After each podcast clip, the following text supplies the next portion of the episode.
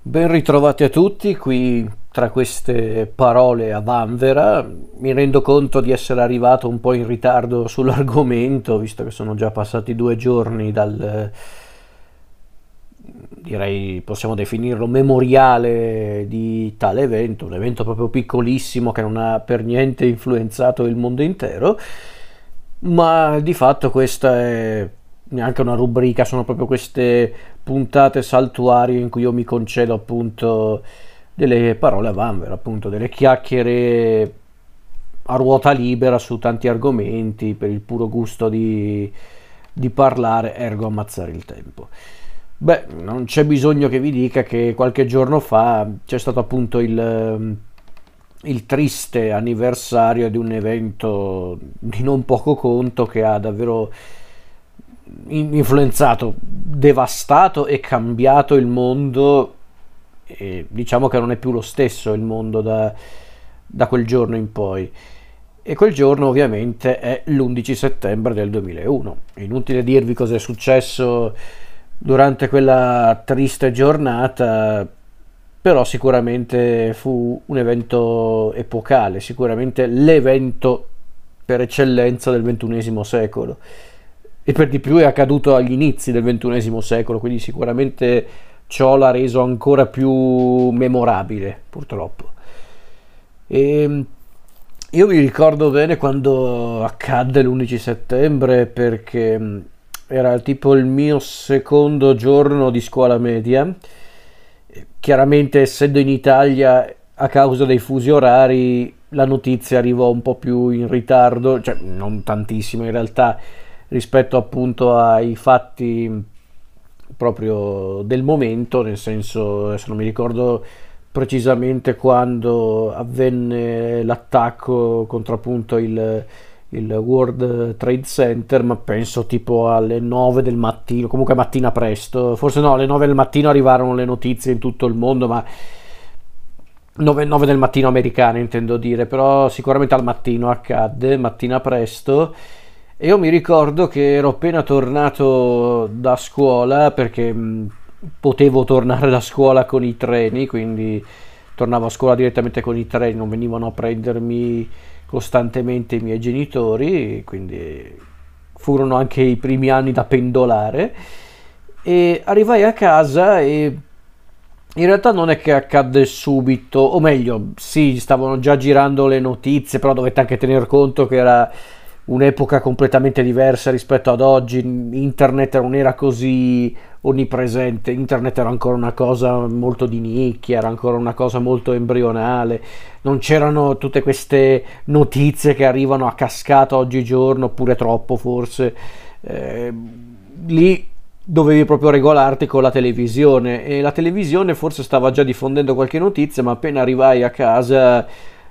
praticamente subito bisognava, bisognava, subito eravamo pronti a pranzare, quindi cominciamo a mangiare, ma già notavamo qualcosa di strano, perché infatti subito dopo pranzo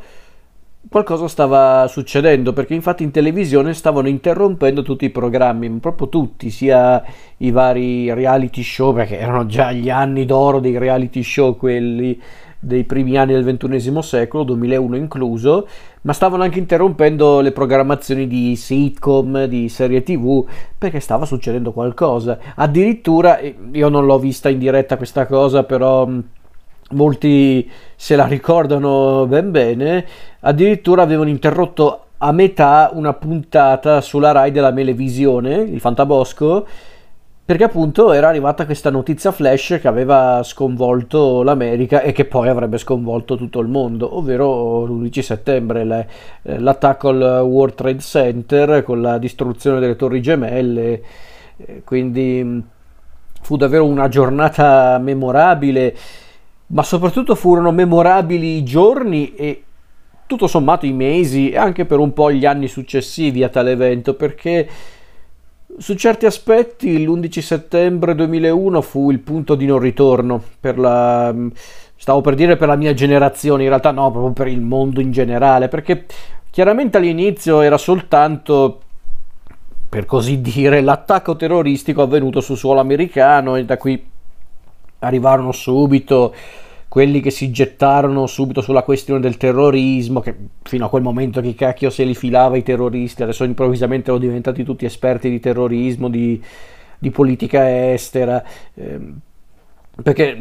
magari oggi noi ci ridiamo anche sopra sul fatto che quando arrivano eventi epocali tipo il Covid o per dire anche l'invasione dell'Ucraina da parte della Russia, ecco che improvvisamente arrivano tutti gli esperti, tutti i virologi, tutti gli esperti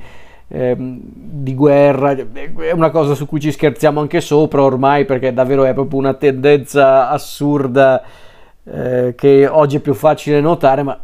anche allora comunque non è che scherzavamo perché infatti guarda caso dopo l'11 settembre boom sono arrivati tutti quanti a, a parlare sulla questione ma da, tutte le parti eh, anche in Europa in Italia sono diventati tutti esperti. Scusate che ho un po' il naso tappato. Eh, dicevo mm, sono arrivati tutti gli esperti della questione e vi assicuro che era un delirio totale quel periodo quello proprio dell'11 settembre ma dappertutto si parlava di questa eh, di questa cosa, di, di, questo evento, anche a scuola per un po' ci furono quelle due settimane in cui bisognava parlare dell'11 settembre, c'era addirittura questa specie di... Eh, non saprei neanche cosa dire, questa specie di, eh, di megafoglione che avevano piazzato davanti alla parete della mia classe dove dovevi piazzare i pensieri del, della questione, che, che, non saprei neanche dire se era una roba pacchiana, in realtà non credo, semplicemente era proprio una roba che sentivano il bisogno di fare, non lo so. Eh, però erano davvero anni deliranti quelli dell'11 settembre, perché chiaramente non si può tutto... Eh, non si può restringere tutto a solo il 2001, chiaramente le conseguenze dirette dell'11 settembre si sono sentite dopo, eh, conseguenze economiche, culturali, perché chiaramente il mondo cambiò da quel giorno e diciamo che il mondo come lo conosciamo oggi in parte è stato modellato proprio do- dopo quello che è successo con eh, le Torri Gemelle, con l'11 settembre. Se adesso abbiamo tutta questa mm, come posso dire, questa, mm, c'è questa tecnologia a dir poco onnipresente, questo eh, bisogno di monitorare tutti, il, il, controllo assoluto, il fatto che abbiamo comunque rinunciato chi volontariamente, chi meno, a parte della propria privacy per mantenere comunque sicuro il mondo. Sono tutte cose che magari oggi diamo per scontate, ma sicuramente l'11 settembre diede una spinta eh, fondamentale a una, tale que- a una tale questione, a uno status quo che si è appunto formato negli ultimi vent'anni, quindi fu davvero un evento epocale per tanti motivi, tra cui appunto questo questo cambiamento che appunto è avvenuto nella società, non solo americana, perché infatti una cosa che si è capito bene o male nel corso dei mesi successivi all'11 settembre è che di fatto questo non era un evento che riguardava solo l'America, magari all'inizio molti si illudevano, comunque volevano illudersi del fatto che era un evento che riguardava solo gli americani, perché Al-Qaeda aveva attaccato solo gli americani, poi vi lascio immaginare perché quasi subito arrivarono subito le teorie del complotto, anche qua. Cioè, oggi ci scherziamo anche sopra sui vari complottisti che arrivano all'improvviso a, a, dire cose del tipo il covid non esiste, i vaccini sono questo, questo, questo, insomma, oggi magari ci ridiamo anche sopra perché gra- grazie o per colpa di internet stabilire cosa è vero, cosa è falso è diventato molto più complicato e quando arrivano certe notizie riguardo certi fatti orribili e tu sei lì che pensi, ok, i, eh, io posso dire, di, di, cioè posso credere a questa cosa, ma da una parte mi viene anche da dire, in un mondo come il nostro, cosa c'è di vero e cosa c'è di falso? E purtroppo questa è, è una triste verità, ma vi assicuro che già allora, che ripeto, allora internet non era ancora così onnipresente, internet era ancora una cosa molto embrionale, la, la, cosa più elaborata che si poteva fare con internet all'epoca era giusto cercare qualcosa, non forse non c'era ancora Wikipedia, ma comunque si potevano cercare informazioni o roba del genere. Era, il, era ancora un mare popolato da tanti pirati su certi aspetti internet all'epoca per farvi capire, non c'era manco YouTube, non c'erano i social, era, era proprio davvero una roba proprio di nicchia internet all'epoca, non c'erano i, il wifi onnipresente in tutti i luoghi di, di sto mondo, era, cioè più o meno, però avete capito, era proprio un'altra realtà e forse era una realtà Eh, con meno benefici? Forse sì, per carità, perché è anche sbagliato dire che internet non abbia portato qualche beneficio, ma era anche una realtà più genuina, questo non si può negare, ma perché del resto con meno cose disponibili è più facile essere genuini, è, una, è proprio una legge di natura, ancora prima dell'arrivo di internet eravamo ancora più genuini e così via, insomma, non migliori, eh, badate, più genuini. E chiaramente questa cosa potremmo dirla anche tra 40 anni, vedremo. Comunque sia, eh, all'epoca appunto erano arrivati i vari complottisti che dicevano subito eh, che in realtà c'era qualcosa dietro l'attacco dell'11 settembre, c'era la questione di George Bush, eh, insomma, proprio un periodo delirante. E chiaramente, visto che comunque io so solo parlare di una cosa, cioè di cinema, il cinema, come al solito, si adegua al clima che ha attorno a sé e chiaramente, specialmente il cinema americano, non poteva ignorare questo evento, alla lunga perlomeno. E infatti sono arrivati tanti film, cioè tanti, alcuni film che nel corso del tempo hanno voluto comunque raccontare non necessariamente l'evento in sé, ma quantomeno il, ehm, diciamo, il peso emotivo, politico, sociale, culturale che appunto l'11 settembre del 2001 ha scaricato sul popolo americano e sul mondo. E ci sono quindi diversi film che trattano l'argomento. In realtà non sono neanche tantissimi, ripeto, i film che vogliono proprio trattare l'argomento, proprio 11 settembre. Ce ne sono altri che invece lo trattano in maniera più o meno indiretta e a quello ci arriveremo altri invece che sono appunto incentrati sui vari, eh, diciamo, i vari, eh, come posso dire, aspetti della questione. Il film, tra i primi film che arrivarono su appunto l'11 settembre, sicuramente il più noto è, è il film a episodi 11 settembre 2001 quel film del 2002 con appunto 11 episodi diretti da 11 registi diversi, per lo più provenienti da eh, da diverse parti del mondo, quindi c'era il cortometraggio americano diretto da Sean Penn, c'era quello diretto da Alejandro González Iñárritu, eh, c'era quello di Ken Loach, eh, c'era quello di, eh, di Yusuf Shahin, eh, quello di Amos Gitai, quello di Mira Nair e così via, insomma. Che peraltro ce l'ho anche qua a casa, ogni tanto me lo guardo anche volentieri e questo film a episodi, questo, questa raccolta di episodi, in, in, verità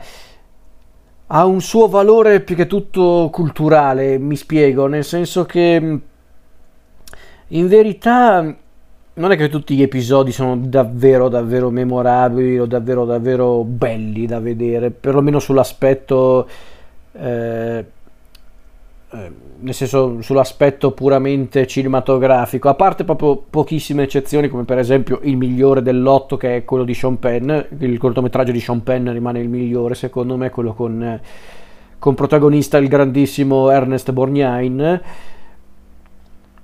E però io sono d'accordo con certi critici, con certi spettatori che hanno detto una cosa secondo me sacrosanta, ovvero che che questo film a episodi riesce comunque a trasmettere un messaggio potente, ovvero che l'11 settembre è davvero un evento che ha sconvolto il mondo, è un evento che sta davvero cambiando il mondo. Quindi il, il compito del film è questo e il film funziona su certi aspetti perché anche i cortometraggi più fiacchi o comunque quelli un po' più anche ricattatori perché ce ne sono alcuni un po' ricattatori però anche qua l'idea di raccontare l'evento attraverso diversi punti di vista diversi paesi quindi abbiamo l'episodio ambientato in Iran l'altro in Francia quello in Egitto eh, quello in Bosnia e Herzegovina eh, uno in Burkina Faso poi il, quello del Regno Unito che se non ricordo male è proprio quello di Ken Loach beh sì per forza perché è inglese poi c'è appunto l'episodio messicano che però in realtà non è propriamente eh, ambientato in Messico però ecco quello di Ignaritu mi ha sempre dato un po' fastidio perché mi sembrava anche un po' ricattatorio visto che Ignaritu praticamente ha fatto questo montaggio con eh, eh, con questo montaggio fatto di voci ma soprattutto di immagini in particolar modo delle, delle immagini delle persone che cascavano giù dalle torri gemelle durante appunto gli attentati, secondo me era un po' eccessivo, era anche un po' neanche ricattatorio, avevo detto forse ricattatorio prima, in realtà neanche, proprio un po', un po' neanche morboso, proprio un po' esplicito, un po' troppo secondo me. Poi appunto c'è l'episodio israeliano, quello di Amos Gitai, poi c'è quello indiano, poi appunto quello americano con eh, Ernest Borgnine diretto da Sean Penn e poi quello finale ambientato in Giappone di Mamura. Insomma, tutti episodi che comunque mostrano le conseguenze dirette o indirette dell'11 settembre su tutto il mondo. Manca giusto un episodio italiano, forse, non saprei dirvi perché, ma del resto non ci sono neanche eh, tanti paesi europei effettivamente in questo, in questo film a episodi, c'è giusto la Francia e vabbè, allora il Regno Unito perché non c'era stata ancora la Brexit, quindi ok, però un film interessante, un film episodio interessante. Chiaramente, come dicevo prima, si erano anche un po' sprecati i complottisti mm, all'inizio, poi piano piano si sono sempre più allargati ed è arrivato, non dico un film proprio complottista, ma un film che ha voluto comunque affrontare i lati più scomodi della questione, perlomeno in ambito politico, e ovviamente quel film era il documentario di Michael Moore Fahrenheit 911 che di fatto questo film eh, voleva affrontare appunto i lati più scomodi, anche un po' più oscuri della questione 11 settembre, con, eh, con un occhio eh, soprattutto indirizzato verso le responsabilità di George W. Bush. Non è secondo me neanche uno dei documentari migliori di Michael Moore, ma ripeto, sicuramente per il suo argomento, per anche per il periodo in cui fu presentato al pubblico, sicuramente non lasciava indifferenti, eh, cioè non, non, lasciò indifferenti la visione di questo Fahrenheit 911. Michael Moore ovviamente ha raccontato la, la storia utilizzando il suo stile molto caratteristico, quindi con un po' di ironia, un po' anche di umorismo nero, il che ci può anche stare, onestamente, essendo anche un documentario del 2004, ci poteva anche stare, visto che la ferita era ancora eh, fresca, sì, ma neanche troppo. Per di più, mm, io mi ricordo che lo stavano anche pubblicizzando tantissimo Fahrenheit 911 perché nel 2004 andai per la prima volta a New York in vacanza con la mia famiglia e io chiaramente non è che ero andato cioè, non ho mai viaggiato più di tanto prima dei, dei primi anni 2000, per, anche per questioni anagrafiche. Il mio primo viaggio proprio fatto con un aereo fu per, per andare a Londra qualche anno prima ma io mi ricordo quel viaggio a New York perché già mi ricordo che c'era un, comunque un clima un po' di, di, tensione già all'aeroporto con tanti controlli. Se, se, oggi vi sembrano eccessivi i controlli all'aeroporto, vi assicuro che all'epoca era molto peggio. Ti facevano di tutto, ti, ti potevano tenere anche lì 20 minuti per un controllo, ti facevano togliere le scarpe, motivo per cui ormai io in aeroporto vado sempre pronto con... Ehm, con appunto le scarpe pronte da togliere perché memore di quel, di quel primo viaggio io sto sempre pronto poi a me onestamente i controlli in aeroporto mi mettono sempre ansia. E quando mi chiedono, quando mi chiedono ma, ma tu non hai paura di volare, di prendere l'aereo? Io rispondo sempre no, io in realtà non ho problemi a volare il problema è quando devo fare i controlli. Non so perché quelli mi mettono sempre ansia. Forse perché davvero ero memore ero, sono sempre memore di quel di quella, appunto, di quella prima volta a New York con appunto l'aeroporto che era, che era costantemente sorvegliato con, con, questi controlli a volte anche eccessivi però chiaramente bisogna ricordarsi di quegli anni anni proprio di paranoia pura. E arrivati a New York la città comunque andava avanti perché la città è comunque una città talmente grande talmente piena di persone di, e di tante persone provenienti da tante parti del mondo, quindi era proprio un, un centro culturale eh, grande e grosso New York, non è neanche una città più per davvero americana su certi aspetti. E andammo anche a vedere ovviamente il memoriale dell'11 settembre, all'epoca stavano forse già cominciando a ricostruire eh, il palazzo che, che appunto avrebbero costruito anche per ricordare il, ehm, appunto il, il, il fatto avvenuto nel, nell'11 settembre del, 2011, del 2001, scusate, eh, però c'era ancora tanto, c'erano ancora davvero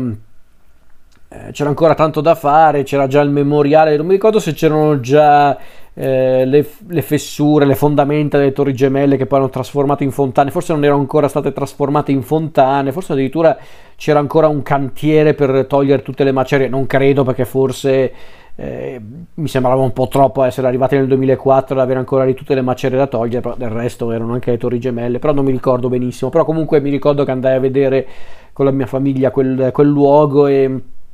e faceva un certo effetto ragazzi, ma vi dirò anche quando sono tornato eh, in altre occasioni a New York, specialmente nel 2015 quando ci sono stato per ben due mesi e mezzo a New York per seguire dei corsi di cinema,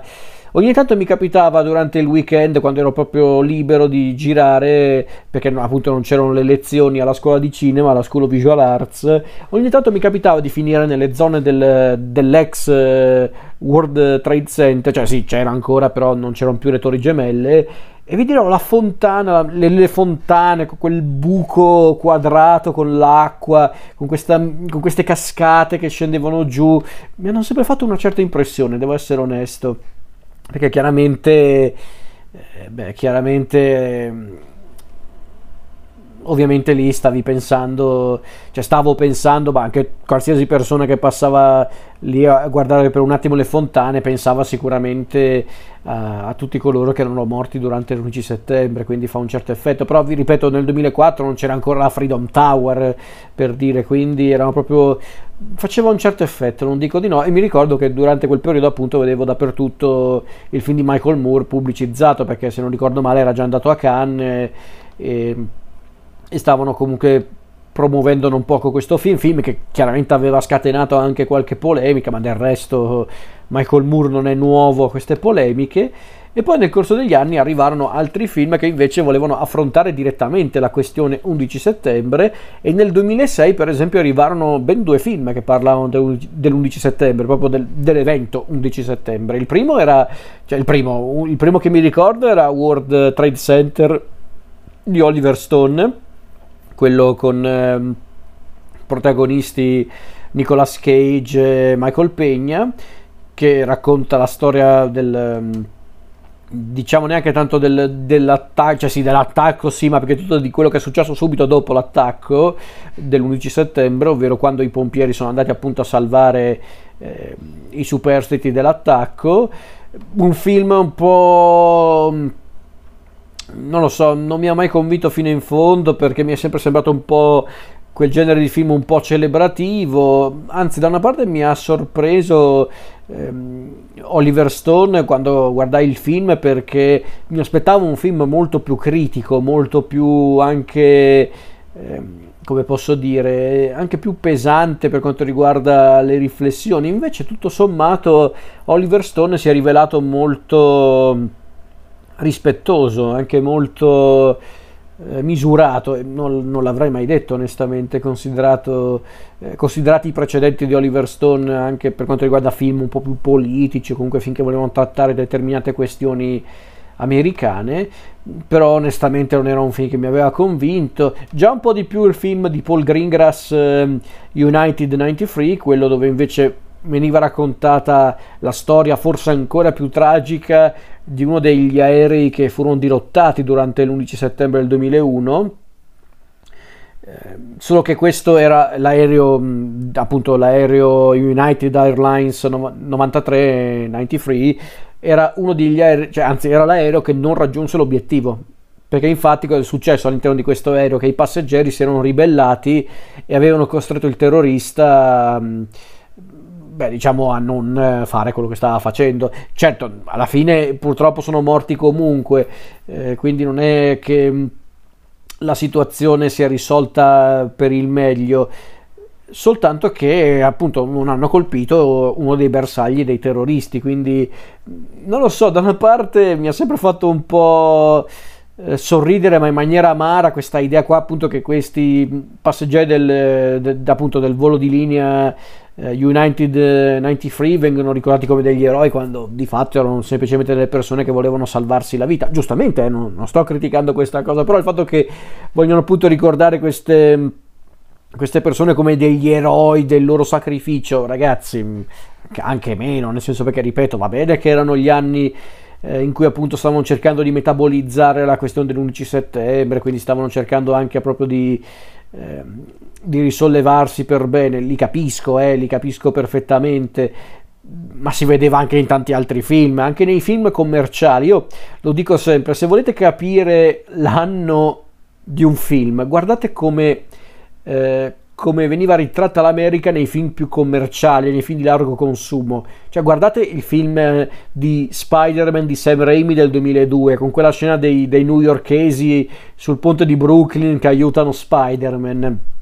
Quella è una scena figa del, del, del periodo storico, dell'11 settembre, con l'America che voleva appunto dimostrare di essere unita, che non si faceva appunto intimidire da nessuno. E si notano tanti di questi riferimenti, ma come del resto si notano anche tanti riferimenti dal lato opposto, eh, critiche nei confronti della guerra in Iraq, basti pensare a, per esempio alla trilogia prequel di Star Wars di George Lucas, ci sono tantissimi attacchi uh, alla presidenza Bush, in generale un po' alla questione del Medio Oriente, della guerra in Iraq, addirittura c'è un, una sequenza nel, nel terzo episodio di quella trilogia, La vendetta dei Sith, dove c'è una sequenza che è palesemente un riferimento all'11 settembre il Tempio Jedi con la coltre di fumo è palesemente una delle torri gemelle con, colpita dalla, dagli aerei, quindi eh, è incredibile, davvero, eh, forse oggi, ripeto, diamo un po' troppo per scontate queste cose, però ti fanno riflettere, ma per dire anche altri film successivi a, a quelli che ho appena nominato, tipo Il Cavaliere Oscuro di Christopher Nolan, eh, ma per dire, non lo so, il, il secondo film di Star Trek di J.J. Abrams, Into Darkness, se ci fate caso sono film proprio figli dell'11 settembre, con gli attacchi terroristici, il clima di terrore, coloro che in teoria dovrebbero difenderci, ma che in realtà hanno tanti scheletri nell'armadio, come in effetti è successo in Into Darkness eh, Star Trek, dove si scopre che addirittura addirittura mm, la Federazione dei Pianeti Uniti non la racconta giusta, anzi ogni tanto, ogni tanto appunto a dei comportamenti o comunque delle mm, manovre non discutibili di più, quindi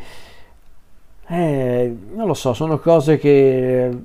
che davvero col seno di poi ti fanno davvero riflettere.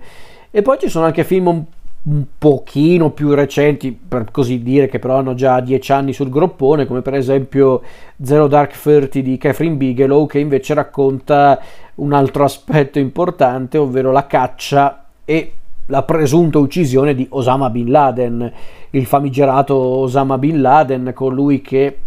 per anni è stato proprio l'orco del ventunesimo secolo, il terrorista eh, fondamentalista islamico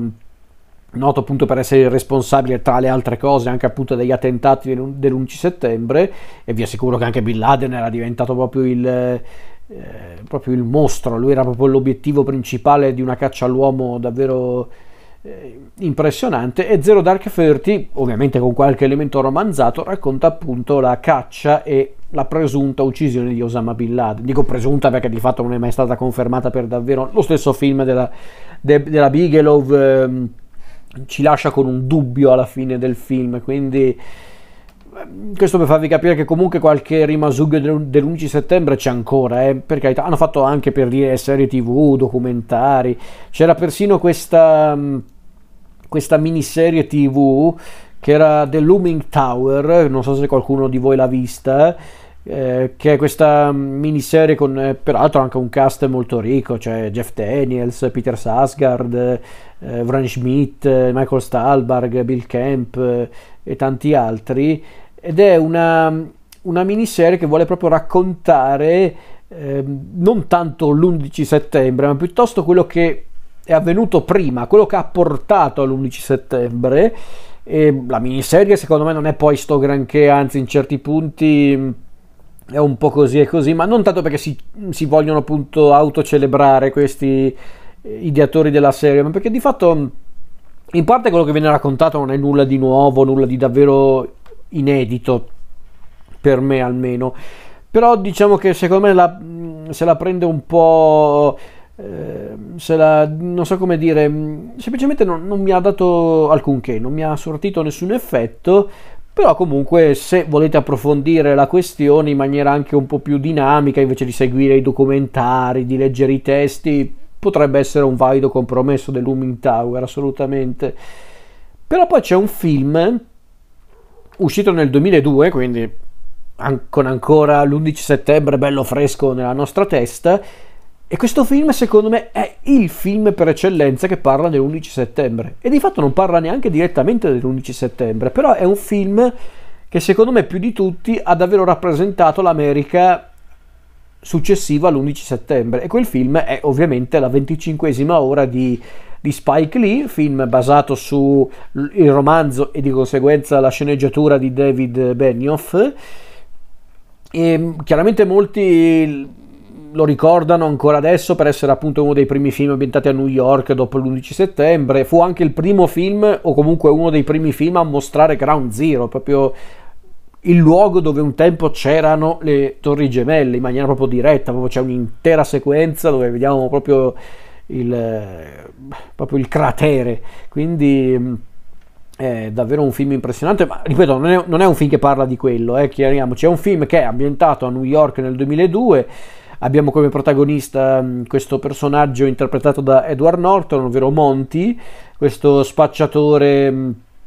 eh, di eroina che, eh, che però appunto deve prepararsi, deve prepararsi perché è stato condannato a sette anni di carcere, perché infatti la polizia ha trovato nel suo appartamento tanti soldi e soprattutto l'eroina e quindi in pratica la 25esima ora parla di questo, appunto dell'ultima ora, scusate, dell'ultima notte di libertà di Monty che decide di passare eh, salutando i suoi cari, la sua fidanzata Naturelle, eh, il padre mm, James, eh, Naturella interpretata da Rosario Dawson, mentre il padre James dal grandissimo Brian Cox, e poi decide di passare l'ultima notte da, da uomo libero insieme ai suoi amici di lunga data, ovvero Jacob, il personaggio del compianto Philip Seymour Hoffman, e Frank, interpretato da Barry Pepper. E da qui inizia appunto l'ultima nottata di Monty, dove diciamo, l'ultima nottata, l'ultima giornata di Monty in cui praticamente fa una sorta di ah, come posso dire una sorta di inventario riguardo la sua vita, specialmente i suoi errori, i suoi non pochi errori e questo film, al di là del fatto che è scritto molto bene, al di là del fatto che ci sono attori fenomenali, al di là che abbiamo anche uno Spike Lee molto ispirato che si concede anche pochi di quei virtuosismi un po' irritanti del suo cinema, ma fa semplicemente il suo lavoro e lo fa maledettamente bene perché lo fa bene e secondo me infatti la 25esima ora è davvero uno dei migliori film che Spike Lee ha offerto al pubblico e appunto in questo film, secondo me, non so quanto volontariamente, un po' sì, perché ripeto, hanno messo la scena con eh, Philip Seymour Hoffman e Barry Pepper che dialogano con, sullo sfondo il, quello che era appunto il World Trade Center con Ground Zero in sfondo, quindi ovvio che c'era un po' questa intenzione, ma per dire anche il monologo di Monty, che è probabilmente la scena più, eh, più nota del de, del film, quello proprio del suo dialogo allo specchio con lui che,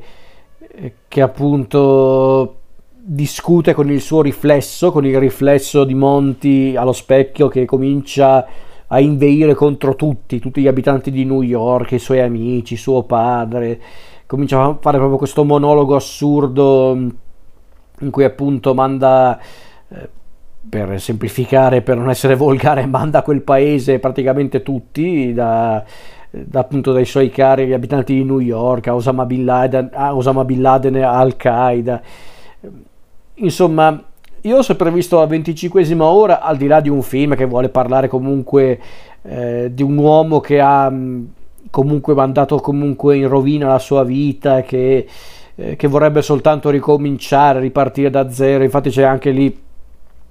quel bellissimo monologo finale che vorrebbe essere una sorta di augurio da parte del padre James nei confronti di Monty, che però di fatto sembra più un'illusione, sembra più un sogno che probabilmente non si realizzerà. E anche chiaramente quel monologo è il contraltare invece di quello che fa Monty appunto davanti allo specchio prima. Quindi io ho sempre visto il film eh, di Spike Lee come davvero il film che più di tutti rappresenta il, il, dramma dell'11 settembre, ma un dramma soprattutto umano, perché infatti ho sempre visto comunque una sorta di parallelismo tra appunto la crisi di Monti, la crisi proprio che sta vivendo Monti con la crisi che sta vivendo l'America. E infatti la 25esima ora ci racconta proprio la storia di un uomo che ha fatto tanti errori, che ha cercato di nascondere quegli errori o comunque di ignorare quegli errori, ma appena sono arrivate le conseguenze dirette di quegli errori, ecco che li deve affrontare proprio eh, direttamente e magari potrebbe anche superarli. Eh, questi errori e soprattutto le conseguenze di questi errori, forse sì, forse no, ma sta di fatto che comunque ne esce sconfitto il nostro Monti. E io ho sempre visto ripeto, un po' anche un parallelismo con l'America stessa. Perché infatti Spike Lee disse che lui chiaramente aveva inserito i riferimenti all'11 settembre perché il racconto di Benioff è del 2001, prima dell'11 settembre, quindi non c'erano riferimenti all'11 settembre nel racconto di Benioff. Però chiaramente essendo un film del 2002, Spike Lee giustamente ha detto che essendo una storia ambientata a New York, non si poteva ignorare questa tragedia, bisognava piuttosto integrarla nella storia, che in effetti è una cosa anche molto sensata e anche molto coraggiosa a modo suo, perché si sa, gli americani non è che eh, sono così abili nell'esternare mm, il dolore, o quantomeno non sono così aperti comunque nei confronti eh, dei loro demoni, chiamiamoli così, dei loro errori. Quindi il fatto che ci sia un film del 2002, quindi praticamente un anno dopo i fatti dell'11 settembre, che vuole comunque affrontare direttamente la questione, addirittura ci mostrano Ground Zero, la vera Ground Zero, non è che quello è uno schermo verde con, eh, con sopra Ground Zero, non è che hanno ricostruito Ground Zero in un teatro di posa, quello è proprio Ground Zero, quello è proprio il luogo in cui è avvenuto il fattaccio. E quindi il fatto che ci sia un film che ci vuole mostrare direttamente quel, quell'evento, pur non essendo un film incentrato su quello, eh, ripeto, non è un film che parla dell'11 settembre del 2001, però ecco, vedere appunto questo parallelismo tra appunto la storia di Monti e appunto l'11 settembre 2001, quindi l'evento che ha forse davvero messo a nudo l'America, un'America che ormai non poteva più, ammesso che l'abbia mai fatto davvero, non poteva più vantarsi di essere proprio la la terra delle opportunità e soprattutto la terra eh, dove tutto era possibile, dove tutti potevano avere una seconda chance, dove tutti potevano vivere felici, dove tutto era possibile. E quindi parla di questo il film. Chiedo scusa se avete sentito il vibrare il mio telefono, ma non posso silenziarlo. Comunque, dicevo, è questo che il film vuole trattare, secondo me lo fa maledettamente bene. Quindi, secondo me, ancora oggi, arrivati ormai nel 2023, secondo me la 25esima ora è davvero il film che più di tutti riesce ancora ad esprimere in maniera diretta, pur non essendo, ripeto, un film basato su quello, il dramma, ma soprattutto le conseguenze dell'11 settembre. Infatti anche l'America che viene ritratta in questo film, la New York, ma secondo me proprio l'America che viene ritratta in questo film, eh, è un'America proprio non solo cupa, ma proprio desolata è proprio un'America che mm, non ce la fa più, è, o meglio, non è che non ce la fa più, si è arresa per il momento. Poi si sa, gli americani riescono sempre a rialzarsi in piedi in un modo o nell'altro, ma in questo caso davvero è un'America che mm, proprio eh, sembra quasi aver perso tutto, ma non solo tutto nel senso che molte persone hanno perso dei cari, eh, alcune persone hanno perso il lavoro e cose del genere, che già comunque prese singolarmente queste cose sono molto tragiche e molto pesanti, assolutamente. Se penso anche a certe persone che hanno davvero perso una famiglia o, o comunque dei cari durante quegli attacchi, beh, molto triste. Poi chiaramente si sa, eh, l'11 settembre ha avuto anche delle conseguenze anche sul piano economico, eh, quindi è ovvio che l'eredità dell'11 settembre si sarebbe sentita anche anni dopo la 25esima ora, anzi gli effetti su appunto le, l'economia eh, americana e non, l'influenza culturale scatenata da quell'evento, ma anche proprio anche certe eh,